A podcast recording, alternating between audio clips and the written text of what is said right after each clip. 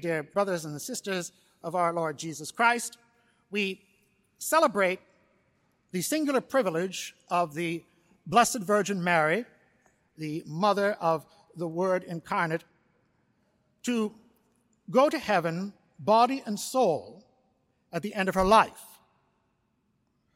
This is a great grace among all the privileges that the Blessed Virgin Mary received from the Lord God. And indeed, every time we celebrate one of the virtues of the Holy Virgin, we celebrate the gifts and generosity of the Lord God Himself. Because it is the Lord God who deigned that the Blessed Virgin Mary would be conceived without original sin. That too is a singular privilege that, uh, of her coming to this world to be the fit tabernacle of the divine Son of God according to the flesh. And this particular, this particular solemnity also has good news for us, does it not? So first, let me consider, let me consider with you the epistle from Judith, where it says, The Lord has blessed thee by his power, because by thee he has brought our enemies to naught. And is, it, is that not true of the Blessed Virgin? It is through the Blessed Virgin Mary that Jesus brought our enemies to naught. They are powerless in the face of the Blessed Virgin Mary. The Blessed Virgin Mary, when her name is invoked, frightens the devil and causes him to flee, and causes even the devil to acknowledge the greatness that the Lord God gave her, because she indeed is the mother of God. And then Judith continues It is the Lord who made heaven and earth, who has directed thee to the cutting off of the head of the prince of our enemies. Of course, in the book of Judith, this prince is the prince, is an actual uh, prince, an actual potentate that is, has uh, been tricked into making a declaration against the people of Israel. And this prince was enticed by Judith, who, when she was sent to his room, found him asleep and dispatched him so that he was no longer able to carry out his wicked plans against the people of Israel. Is it not true that the Blessed Virgin Mary also cut off the head of the prince of our enemies, the spiritual prince of our enemies, Satan, by giving us the head incarnate, Christ Jesus, for us to follow? Is it not also true that the Blessed Virgin Mary was given the greeting by the archangel Gabriel while she was in her own chamber.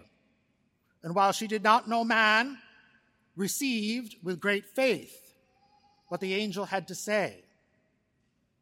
And also, is it not true that Mary did not spare her life?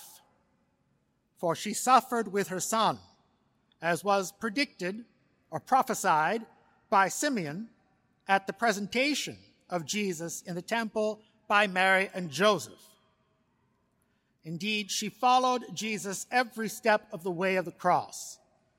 Her heart was indeed pierced by the sufferings of her son, not just because of the sufferings of her son, but the sufferings of humanity under the reign of sin and death, which caused our need for the Savior, her son, Jesus Christ. And then we also hear, Thou art the glory of Jerusalem, thou art the, thou art the joy of Israel, Thou art the honor of our people. And we prayed this when we quoted the uh, Apocalypse in the gradual for the Mass today. The Holy Mother of God personifies the church in her holiness, personifies the church in her life giving capacity, personifies the church as the agents of Jesus Christ, using the grace that he gives us through her hands for us also to reflect into the dark world. But the and the feast of the Assumption of the Blessed Virgin gives us great hope also. Unlike our first parents, Adam and Eve, who, coming into this world without original sin, chose against God and therefore caused us as a race to be beleaguered by sin, our minds darkened and our wills corrupted because of what they had done. But the Blessed Virgin Mary came into this world, and she says in the Gospel, My soul magnifies the Lord, and my spirit rejoices in God my Savior, because he has regarded the lowliness of his handmaid. The church indeed is lowly as well, is she not?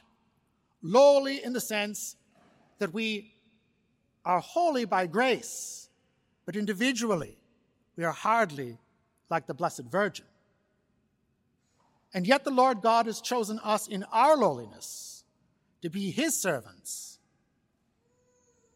In our first parents, we see how unbridled free will results in sin. But Mary shows us that we do not have to yield to our unbridled free will we can still follow the commands of the Lord. We can still choose, as Mary chose, to follow the way of the Lord God in bringing his Son into the world.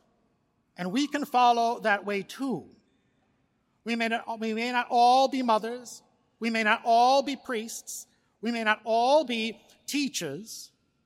But each in his own way has the capacity to show Christ to the world.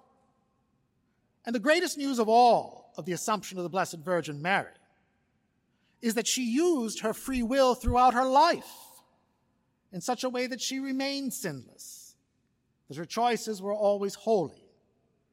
We can ask her intercession that our choices also may always be holy. The privilege that Mary receives is the privilege of being in heaven, body and soul. That is singular to her until the end of the age.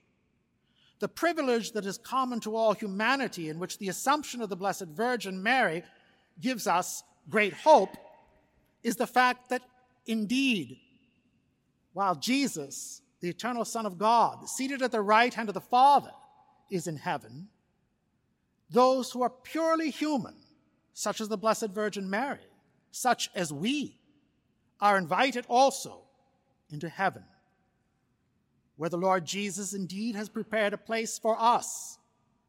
And he has made possible through Mary's hands the grace by which we may be made worthy to reside there with him.